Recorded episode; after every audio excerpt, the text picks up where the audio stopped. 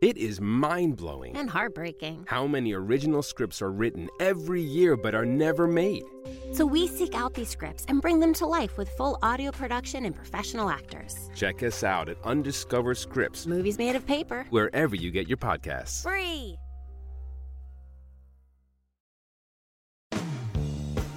Hi, friends. The world got you down. Don't be sad. Listen to $2 Late Fee with Zach and Dustin. $2 Late Fee is the podcast that celebrates the best decade of entertainment, the 1980s. We pick a movie and soundtrack from our youth that we loved and see if it holds up today. We also interview your favorite celebrities from that era. All in the spirit of positivity and togetherness. Check us out at $2latefee.com.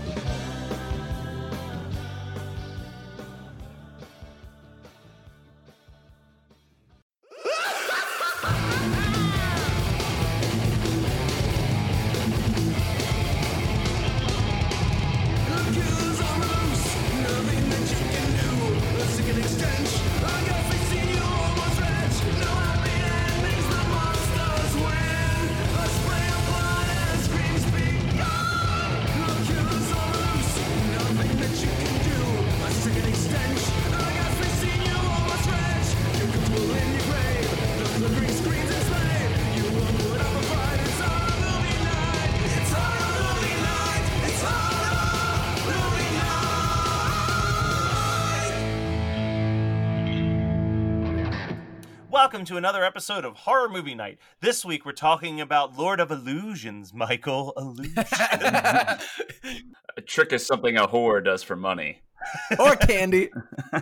the movie that is not afraid to tell us in the first minute that for some people, magic is a terrifying reality, which might be my favorite line of a crawl I've ever seen in my life. Uh, I don't know, man. We've had some ridiculous crawls. That's true. But yeah, this movie, this was picked by Brian. So, Brian, step up to the podium. Well, I do want to call out the the hypocrisy on this show and, and how it affected my life because they they put on this front that they're tolerant of all people, but they they really like to shame people that procrastinate to watch movies for this podcast. So I I said, you know what? Let me let me try to appease them. So I watched this a week early.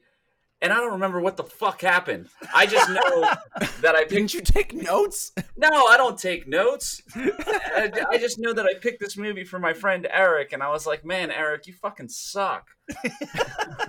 so here's the funny thing I watched this movie two hours ago, and if it was not for the few notes that I have written down, I also would not remember what the fuck I just watched. I was talking to Scott off air when we were waiting for Brian to, to log in and record, and I basically was like, I'm going to say a controversial thought right now. Clive Barker is a one trick pony because of his three directing credits. Like, Hellraiser was good, but like, dear God, this movie and Nightbreed are two of the biggest messes of films I've ever seen. Yeah, and it like it's almost there's like scenes where it's like, okay, this movie's like perfect, right? There was a few times I was watching, I was like, all right, perfect for the show because it's like ridiculous, and then it's immediately followed by like 30 minutes of just like, ugh. Just you know? Scott Bakula fucking around. Yeah. I don't understand him. Here's something that's really funny is that one Roger Ebert gave this movie three out of four stars, and his call out was the incredible performance from Scott Bakula. And I'm like, what movie were you watching, Ebert? Because hey, this is definitely not a three out of four star movie in any way, shape, or form. And I even made it a point to watch the theatric version and not the director's cut when I had access to the director's cut. Because I was like, let me see what Ebert watched when he made his decision. And Scott Bakula, like, look, I watched Quantum Leap. Quantum Leap's a good time. Look what's happening. Oh wait, that's the greatest American hero. But Yeah. anyway, but like, Believe it or not, you're Uh, Matthew Kelly. He's not a good actor. Like you didn't watch you didn't watch Quantum Leap because you're like, oh, I just need to see Scott Bakula really just run a fucking clinic of acting. like it's like no, it's just gonna be goofy. Yeah, but I also don't understand why Famke Janssen would like have sex with him. Well, her husband's been dead for a day or two. Uh, also, is it implied that they didn't bang? Is it implied that that she and and uh what's his face didn't have sex because she said like she says something to the effect of like I didn't love him like that, but I'm also there there's some seriously fucked up shit. Like I know Clive Barker likes to be sexually deviant. That's totally fine. I get it. You you're a kinky motherfucker. It's totally that's your wheelhouse. But there's nothing sexy about saving a 14 year old girl from a religious cult and then fucking marrying her. Yeah, and she says that it was like out of obligation. It's weird. It's a Yeah, whole, the whole movie's a mess. But you know what? The bet. You want to know what my two favorite things are in this movie because they don't have anything to do with the plot at all. Uh, one is the projection monster that's protecting. Oh my the- god, yeah, best thing. like that thing's great. And the other thing is the weird fucking what I wrote down is stick death cave graffiti inside their little like their little like I don't know, like a fucking rat's nest that they're living in with this cult is in the background is just this drawing of a giant stick figure eating a bunch of tiny red stick figures. and it shows up like three different times and I'm like, man, that is such a weird choice to put in this place. You know, th- I think that what what Clive Barker does well is visuals. I think what he doesn't do well is pacing. he Because also doesn't movie- do well with 90 CGI, which is like all over this movie. Oh my god, the CGI in this movie is so. You know, I'm gonna tell you a little story. I saw this movie when it was new on video. The CGI was bad then. Yeah. I got this movie through Scream Factory maybe two or three years ago, and I watched it then. And as I was watching it tonight, I was wondering if I had watched it then because I did. I literally was like, Scott Bakula's in this. Like, I Yeah, I like, always forget about Scott Bakula. His his character is so forgettable. All I remember is Famke Janssen, and then Kevin O'Connor. yeah, I'm not crazy, right? They reunite like three years later for Deep Rising, the two of them, right? no, Treat Williams is. Oh, oh, you mean Swan and Famke? Yeah. Well, who's the guy that plays the the crazy cult leader with the Oh, next Daniel Von Bargen. Yeah. what a weird ass name. A little pretentious to put the Von in there, sir. I feel like we have no right to have a podcast about horror movies when we're like, oh, that guy, that guy, you know that guy, that guy. What's his name? We we have uh, days, weeks, months to prepare, and then Brian takes no notes. I don't write down actors' names. You know, And we know them for the most obscure.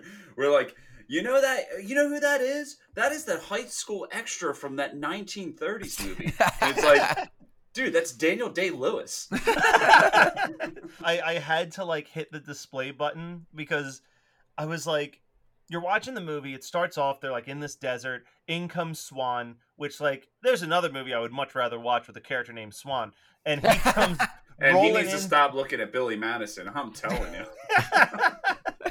he comes rolling in. There's this whole sequence, and like there's a certain point where I'm like, okay, I think this is just where this movie exists, right? And then it's like 13 years later, and I hit the display button and thought, screamed out, that was a 15 minute setup to what the actual movie is. Mm-hmm. yeah, it's so wild. I mean, and not in a good way. No, it just goes so long. So it says there was a 14 minute setup. The very next jo- note says, "Man, this projection monster rules." So that means that there was an hour where I wrote nothing because I was just trying to wrap my head around what was happening in this movie. Yep. I don't know, man. Uh, it's it's a movie. Um, It's, it's it was- got, you it was- got magic. But it's- That- it was who so- Who doesn't like magic? I, me. Well, I mean, I like magic, but I feel like this is just Clive Barker was like, you know who I want to see naked? I want to see. I just want to fill my head with the image of naked David Copperfield while I write this. So I'm gonna write a, mo- a mo- an entire screenplay about David Copperfield because this would have been at the height of David Copperfield's popularity, right? So you know what Mhm. the problem is with this movie, honestly, and and like there's a whole lot, like there's a whole lot that's a mess in this movie. I'm not going to try to pretend that it's not, but the most compelling thing in this movie is the relationship of Swan and Nix, and we get it in the beginning of the movie and the end of the movie, and then it's just an hour of a detective story Mhm. and it's and that just is like so drawn out because like the most compelling scenes in this movie the most compelling scenes in this movie for me is like when Nix convinces Swan to join back in with the cult at Mhm. the end of the movie. Like he's like, you know, and he says like, you know, I have to kill you after all of this, and Swan's just like, yeah, I get that. But then like after we're led to believe that Swan's dead, and there's that moment where he's taking out all the rage on the girl, and he's saying like, it was supposed to be me and Swan keeping each other company in the dark. You get the idea that it's like this is a love story between him and Swan. Like that is what the movie is Should have been. but then it's just it's tied up in a weird detective story and like a evil magician film like it, it's just so it, it's like get to the heart of that like tell that story more deeply bring Nix back into the movie a lot sooner than you do and like make that the compelling thing of he wants to kill Swan but he still loves Swan like that is an interesting dynamic not Scott Bakula trying to find out who this character is that we already met in the first 10 minutes of the movie. Yeah, and, and also the way that all of the magicians, well, the people that helped Swan imprison Nix in the oh, that's that's pretty sweet. I do like the uh I do like that face mask scene where they put it on Oh. him. When they turn him into a Cenobite, Ah, I was like, this is literally Hellbound to Hellraiser when they're just showing how Cenobites are made. yep, you know, still loved it. Um, I was there for that. You know, I liked. I, I that's what I'm saying. The visuals of that part were cool. The projection monster was cool. The part where everybody, when when Nix opens up the storm cloud inside the house, inside the, the that room, and and then everybody gets like sucked down halfway. That's a cool ass scene. So Nothing that else has- is cool. That scene has my favorite extra. Oh, the guy who fuck you. Well, he has the other line where he just goes, "What are you doing?" and it's like I love it because I'm watching it and I'm thinking, the same thing. Well, I'm thinking, why would anyone join a cult? Like, this never plays out well for the cult members, and like, the, he's the only character that like is vocalizing regret. Like, the rest of them are just like, "Oh no, what's happening?" And he's just like, "Why did I sign up for this?" Like, well, there's uh, a solid thirty percent of Americans that could probably answer that question for you, Matt. that's that's true. So my favorite scene with the cult is you've got Butterfield, who's Nix's assistant. Worst right? fucking name for. Uh, how is he supposed to be scary and intimidating when his name's Butterfield? Like Butterfield, like fucking literally. Scott Bakula yells his name multiple times, and I'm just sitting there like, this is taking me out of here. I mean, I just you know. Homer Simpson was always trying to steal Bart's Butterfield on TV for this Oh my commercial. that God, is not end a it. funny joke. We're leaving. But- I'm done. I quit. but no, I was gonna say my favorite scene is Butterfield is talking to the cult, and it's like they're getting ready for Nix to come back, and he says, "On the hot summer night, will you offer your neck to the wolf with the red roses?" And they're like, "Yes." so stupid. for for the 99% of you that don't know what the fuck I'm talking about, that's just a quote from the beginning of a Meatloaf song on Bat Out of Hell. So It was a hot summer night and the field was burning. It never ends, dude. it's horror movie night. I have two movie details that I do have to talk about, though. All right. Scott Bakula, I what the fuck is his name in this movie? They only call him by his last name, which I think is like Damara or something like that. Yeah, I, I, I can't fucking remember. In any case, when when he meets up with Famke in the the graveyard or the cemetery, um, he's like walking up, and when he sees her, there's literally a close up of a sprinkler turning on, and I'm like, come on, Clive. like it's not Uh, even.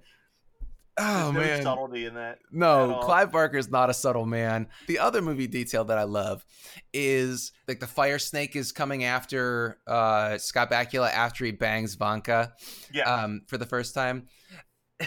he, it, it like it, it turns into this weird like geometric thing. There's such oh my god! Did you guys ever play Descent on uh, like a personal computer in like 1992? no, but I Mm. know where you're going because everything felt like a video game moment. like a shitty polygon video game is what Yeah. it looked like. But so this polygon made out of molten lava like blows a huge fake uh flame, you know, it looks like an explosion, a fiery explosion at Scott Bakula and he like co- he goes back in the very, very dramatic sense and he like covers his his face with his forearm you know he's got his hand up you know what i'm talking about Yeah. the movie detail i want to point out is that and only something that clive barker would insist upon is that they have a light on scott bakula that it looks like he's has this like magical flame blowing in his face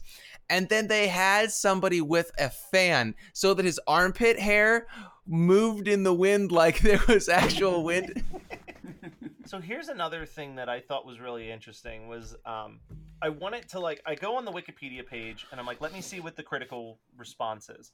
But I noticed that underneath it on Wiki it says in popular culture, which is usually for famous movies and not Lord of Illusions. yeah So so I open it. There's four moments in popular culture, all songs that sample clips from this movie. but it says are they all Front- death metal songs Frontline Assembly uses samples of this movie on their tracks Autoerotic, Colombian Necktie, and Life Equal Leben. Frontline Assembly side project Noise Unit uses samples from the movie on their tracks The Drill, Dominator, Miracle, and Eye Burner. Underground hip hop artist Jedi, Jedi Mind Trick samples the movie on their track The Immaculate Conception, and heavy metal group Nevermore uses samples of the movie throughout their album Dreaming of Neon Black. I like Jedi mind tricks. Yeah, why are so many people sampling this fucking movie? because Nix has some great delivery. I It doesn't make it a was- good movie, but Yeah, I thought the one there was the one part where he's like, will you say? suffer to come unto me? No, that wasn't the one I was thinking of, but I could see that being on one of those maybe Colombian necktie or autoerotic. But it's like right before he decides to like just rot away. Was it's like he said something about like being like deader is better or something like that. But it, it's it was like a weird line where when I heard, I'm like, I feel like I've heard that before, and I think that's why I was like, was this sampled in a song I've heard of? But no, of course it wasn't because I don't listen to industrial music. yeah, so, yeah. like- that's the only thing you don't listen to. yeah. And even then, like I'll I'll listen to famous industrial music. Like I'll listen to Nine Inch Nails, but that's like yeah, that's like beginner that's like baby's industrial. Baby's first industrial music. Yeah, Trent that Reznor and, like, that's like, I want to fuck you like an animal. And a baby's like, yeah. Yay! I don't know. Does MSI count as industrial music or is it just shit? I would consider that like mall goth industrial, but yeah, I mean, Yeah. they're fun. Oh, dude, they're they put on a really good live show too. Because I have the seen I've seen them live like three times. Thanks, last girlfriend I had. Um, but, That show that really gives everyone listening a timeline of your last girlfriend because MSI was popular.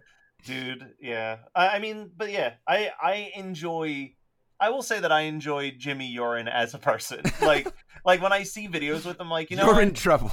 yeah but i'm like you know what? He's kind of charming because like his songs he's almost like the this is going to be a very weird comparison but he kind of strikes me as like the in like industrial musics like john waters or or lloyd kaufman where like he'll go up on stage and say some filthy ass offensive shit and then you see him in like any other situation and he's just like the most normal down to earth guy. Like he's just very much like yeah no that's a character i play on stage. Like it's shock rock. That's what i do. Uh, he doesn't actually believe the bitches love him because they know that he can rock. there's like two really good msi albums. I thought shut me up was the fucking jam when i heard it the first time. Wait, is that bitches?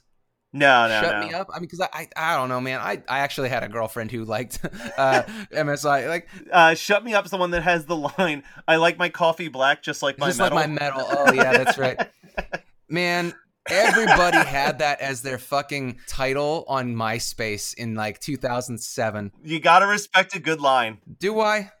Yeah, I mean, you kind of do. Um, so the only I just realized we were so off topic, but there's not much to talk about. The only other note that I have, and this is going to lead beautifully into our Patreon bonus discussion, when they take the cage off of Nix's face, he looks like the Magic Secrets finally revealed mask. like, The Magic Secret? do you know? Hold on a second, Brian. You know what I'm talking about, right? Mm-mm. You don't remember Magic Secrets finally revealed? It was that like series Oh, of that yeah. weird looking guy with the Yeah. mask on. Yeah, Yeah, I would wear the mask that. and show you how magic tricks were done, and he. We'll talk about it in the Patreon bonus Yeah. episode because it's a fascinating That's story. what we're talking. Man, because I, I I was like, what magic secrets does Matt have that we're going to talk about in the Patreon? Yeah.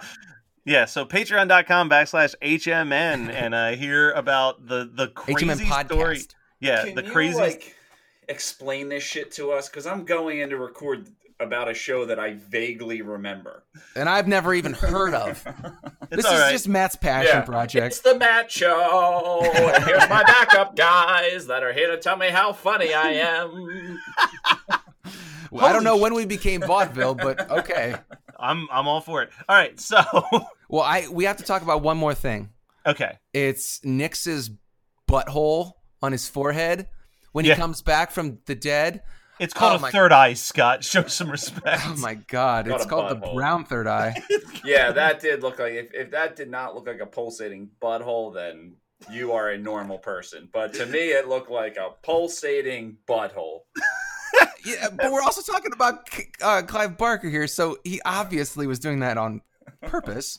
I just like that Brian said pulsating butthole twice, and all I can hear is Bobcat Goldthwait in Scrooged. Where he's like, he says you're a pulsating butthole. Like, I like that term. I think we need to change. Stop naming the movies. Give them a better surprise. We should just name all episodes like Hardy Boys uh, books, and this episode will be called Horror Movie Night and the Pulsating Butthole.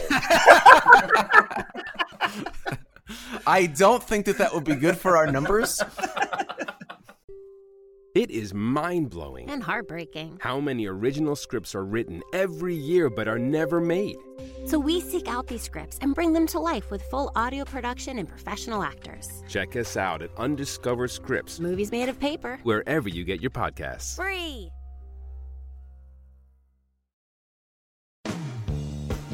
Hi, friends. The world got you down. Don't be sad. Listen to $2 Late Fee with Zach and Dustin. $2 Late Fee is the podcast that celebrates the best decade of entertainment, the 1980s. We pick a movie and soundtrack from our youth that we loved and see if it holds up today.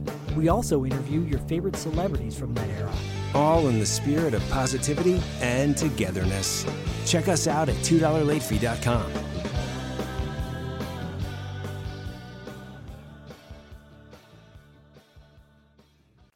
double features. Brian, you picked this. How about you go first? so, for a double feature, I would do Wishmaster because I don't know why. Magic, I guess. You know what though? I'll say this much: I don't like the Wishmaster movies, and I don't Yeah. like Lord of Illusions. But I think that we would have more fun doing a Wishmaster movie for our movie night. Yeah. I, Well, here's the thing. aren't I- we going to? Aren't they on the list somewhere? There's so many movies on the list, Scott. I think I may have it on my list, but I don't know, man. I feel like You don't want to get labeled as the magic horror guy the way that I am with the giant monsters horror guy. no, I, I think uh, Killjoy really pushed Wishmaster down my list further. Dude, I'd watch any Wishmaster before another Killjoy. Yeah. All right, Scott. How about uh, you for your double feature? Well, so we got the pulsating forehead butthole. So you need the pulsating forehead dick to go in the pulsating butthole. So I'm gonna mix it with uh, From Beyond, Nice. Oh. That's a which good is a much feature. better movie. That's a good. So I'm mine's it's a painful night because I was like, you know what movie this reminds me of? Hellraiser Inferno, also known as The Hellraiser detective movie. So, Oh. so yeah, I'm not. Look, I'm not looking forward to that double feature either. Why would you put yourself through such a thing? because the whole time I'm like, what does this remind me of? And then it's like Scott Bakula walking around interviewing some girl while a nun's following him behind. I'm like, this feels like that Hellraiser detective movie. If it's a movie that you don't enjoy, you gotta save the night to fight the break of dawn. Dawn. Come no, tomorrow. tomorrow you'll I'll be be gone. gone. Fun fact: Eagle Eye Cherry, his actual birth name. Wow, That's that his is fun. Scott, I know that Brian and I have the same thing to talk about, so you should go first on this. Uh, I- what I did we watch thing? Hi, I'm Eagle Eye Cherry, and this is my brother, Pulsating Butthole. Cherry. Man, I don't know if I loved the the presentation or the uh, the postscript to that, or just the fact that the uh, the wave file looks so much worse because Brian like ate his microphone. So I started on um, some new medication, and it's giving me insomnia. So I, or not insomnia as much as I just can't sleep in, and so I'm like getting up and then staying up instead of going back to sleep. So this morning before we got hopped on the show, I was like, you know, I've never watched Doctor Strangelove.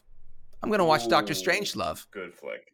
It, it's actually, it's great. Um, I I do not like Kubrick but enjoyed my watch. Uh, uh, Peter Sellers, I enjoyed Peter Sellers. Dude, he Mhm. steals that show Yeah, the whole It- time. Just, just. I mean, I've seen pieces of it. I've seen the very end when he's like Doctor Strangelove, and he's got the alien hand syndrome where he he's trying to stop it from like doing the the Nazi salute.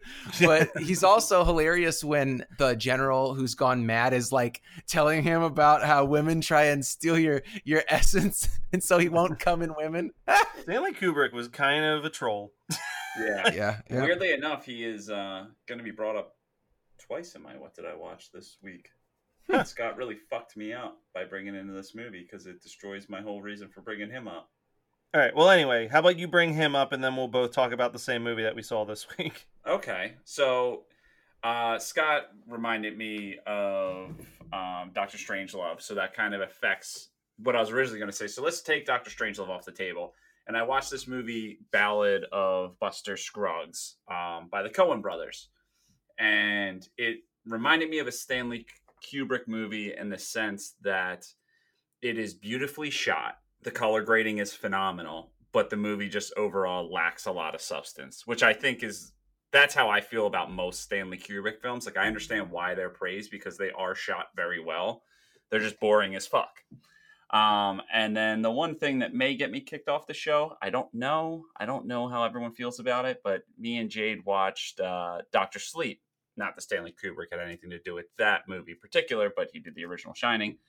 I enjoyed it. It was like very hated. It was quickly like everyone thought it sucked. Like No, no, so- so that's not true no, at all. no, Everybody liked it. no, loved what it. happened was that no one, just no one saw it, but everyone who saw it said it was like a masterpiece. Yeah. yeah, like I really enjoyed. Did you guys see it? I haven't seen it yet.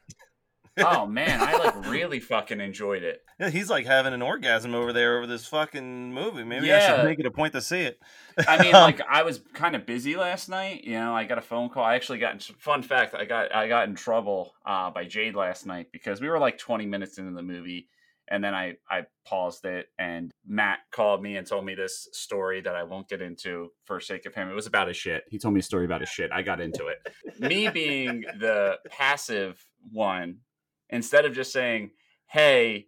We're watching a movie. I'll call you back. I made a comment saying, yeah, I'm in the middle of Doctor Sleep. I can't believe I paused the movie to hear that story. And he said, yeah, blah, blah, blah. And then just started talking to me about everything and anything. And after like 15 minutes, Jade is like, we're in the middle of a fucking movie. Tell your brother you'll call him back. And here's the thing: in my defense, I thought Jade was still out of town, so I was like, Brian's just laying on the couch watching a movie by himself. I got like five more minutes to get home. I can just keep this conversation going until I park. If I knew that Jade was also watching the movie, I would have uh, been like, "Oh, you know what? It's not that important. I'll just tell you later." yeah. But but context is why it's clues, important to say- Like I can't believe I paused context Doctor clues- Sleep to pick up the phone. No, you probably should have just said, "Hey, Jade and I are watching a movie," and I'd say, "Oh, I'll let you But go." you would have had to Yeah, pl- make him feel bad first. You have to be like, oh, I Yeah, guess I'll let you go. I don't have anybody to watch a movie with tonight, but I. Well, actually, you did, but it's yeah. I did. I had plans. It would have been fine. But here's the thing: Matt doesn't fucking care. He doesn't care. I thought that he just lacked social cues one day because I, I, I kept trying to get him off the phone, and he kept telling me this bullshit stuff about like different podcasts he was listening to, and I was like, this poor guy can't pick up any cues. I'm clearly trying to get him off the phone, and then after 20 minutes, he goes. And listen, I know you've been trying to get me off the phone for the past 15 minutes, so I'll let you go. And it's like he doesn't lack social cues. He just doesn't fucking care. I learned that about him probably the second year we were at a con together. oh, so I guess uh, we're not going to talk about Parasite. We're just going to do the Uh. roast to Matt Kelly. Got it. we were talking about parasites. Yeah. Oh. All right, so yeah, uh, Brian and I both separately saw Parasite because for me it was the last movie I needed to see to see all the Oscar movies. Brian, you just I guess saw because you heard it was good, right? Yeah, I heard it was good. I knew nothing about it. I, I put it on just re- getting ready to get through a um a zombie film, but like it's not a zombie film. Spoiler alert! I just Yeah. didn't I didn't read anything on it. I just hit play because I I believe it was a Korean movie. Um, this past year I watched The Wailing and was absolutely blown away by it.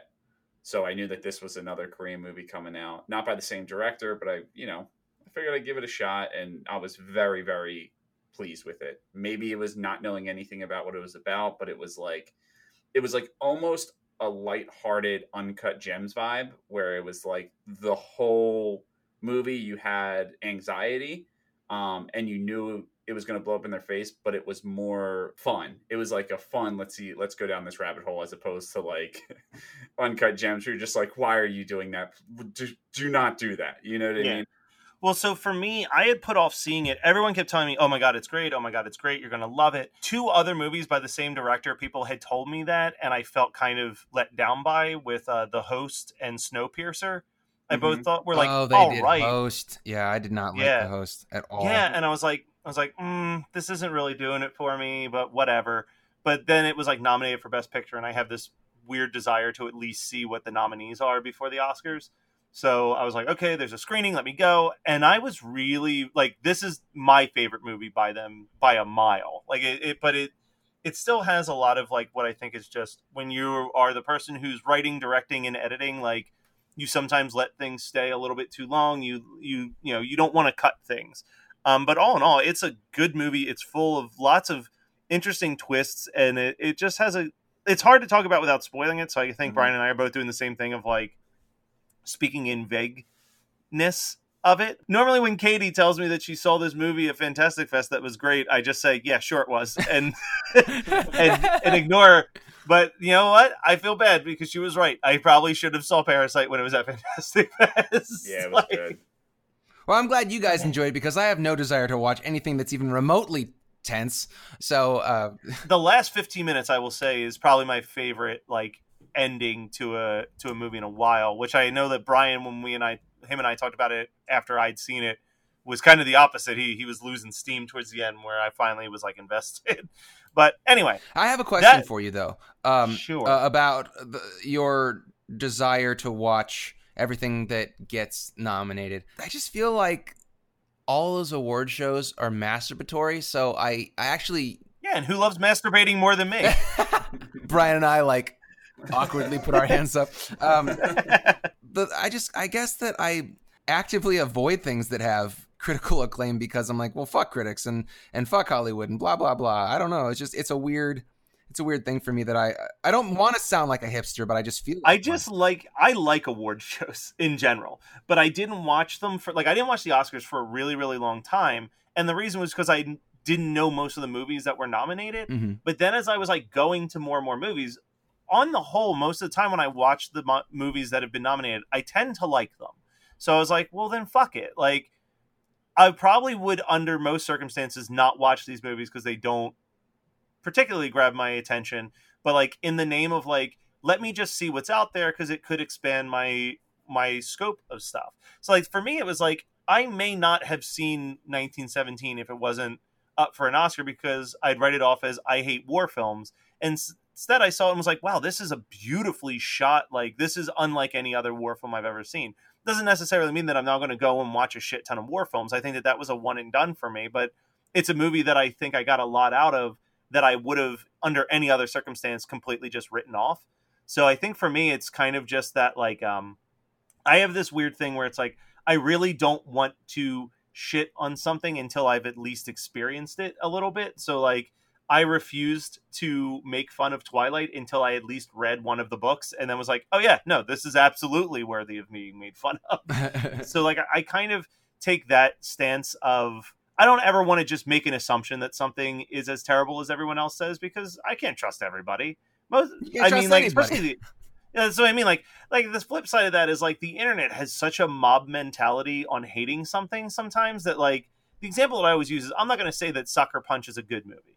I'll never say that Sucker Punch is a good movie, but the way that the internet acted like it was the fucking room, I, I think Jonathan London was the one who wrote the article about like defending that movie in saying like, I don't think that people hate this movie. I think that they just hate Zack Snyder. But when I look at Zack Snyder's filmography up until this point, I don't really get what there is to hate about the guy because like he he made at that time it was like he did Dawn of the Dead, which was arguably one of the best horror remakes that we had seen in years. He did 300, which is like as faithful of an adaptation to a to a comic as you could get. And then he did Watchmen, which was as good of a movie version of that comic that you could get. He's but he's like, but let's look at like Guillermo del Toro, who we worship all the time, and like, let's be honest, those Hellboy movies are not good adaptations of the beloved comic at all. And like Blade 2 was not as good as the first Blade movie, but like we give him a pass on everything and we hate everything that Zack Snyder does. And then he like posted the pictures of the two of them side by side. And he's like, I think it's just because the internet refuses to believe that this attractive guy could possibly be a comic book fan, but this guy who looks exactly like them must be a true fan. So let's support him all the time and kick the guy who looks like one of the guys who played football at our high school. Hmm, And, that's like- interesting. I hadn't thought about that. Hmm. Yeah, and I just like ever since he wrote that article, I've always tried to make it a point to be like, I don't care if the entire internet says that something is shit until I've watched it and can say, yeah, that was shit. I'm not going to join that like mob mentality of like let's just attack the thing that is popular to attack right now. Yeah. So, I mean, that's way off your your uh, question about the No, no, no. awards. I, it, but- it's on brand. I, I wanted to know. Yeah. But yeah, that's that's my perspective on it. If you want to hear more of my perspectives on things like Magic Secrets finally revealed, go to patreon.com backslash HMN podcast. Uh, all of our social media is in the details section of uh, our notes when you listen to these episodes. And, you know, write us a review. Five star reviews. We'll read it on the air. We've done it before. We'll do it again. And finally, tune in next week for another episode of Horror Movie Night when we talk about one of, you know, I said that Dawn of the Dead was one of the best horror remakes of all time, but I think Scott has another one that he thinks is one of the best horror remakes of all time. I'm and we're going to talk about it next week.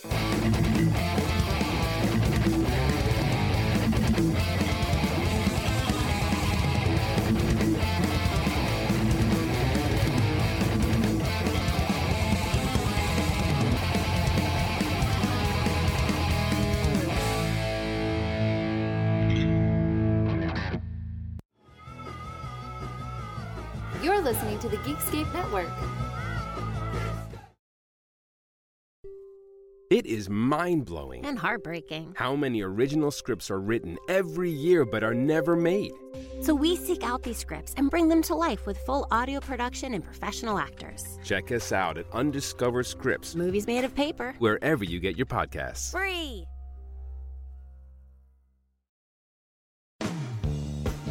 Hi, friends. The world got you down. Don't be sad. Listen to $2 Late Fee with Zach and Dustin. $2 Late Fee is the podcast that celebrates the best decade of entertainment, the 1980s. We pick a movie and soundtrack from our youth that we loved and see if it holds up today.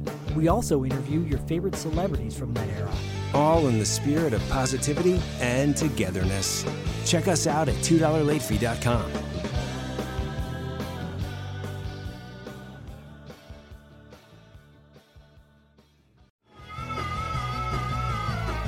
listening to the Geekscape Network.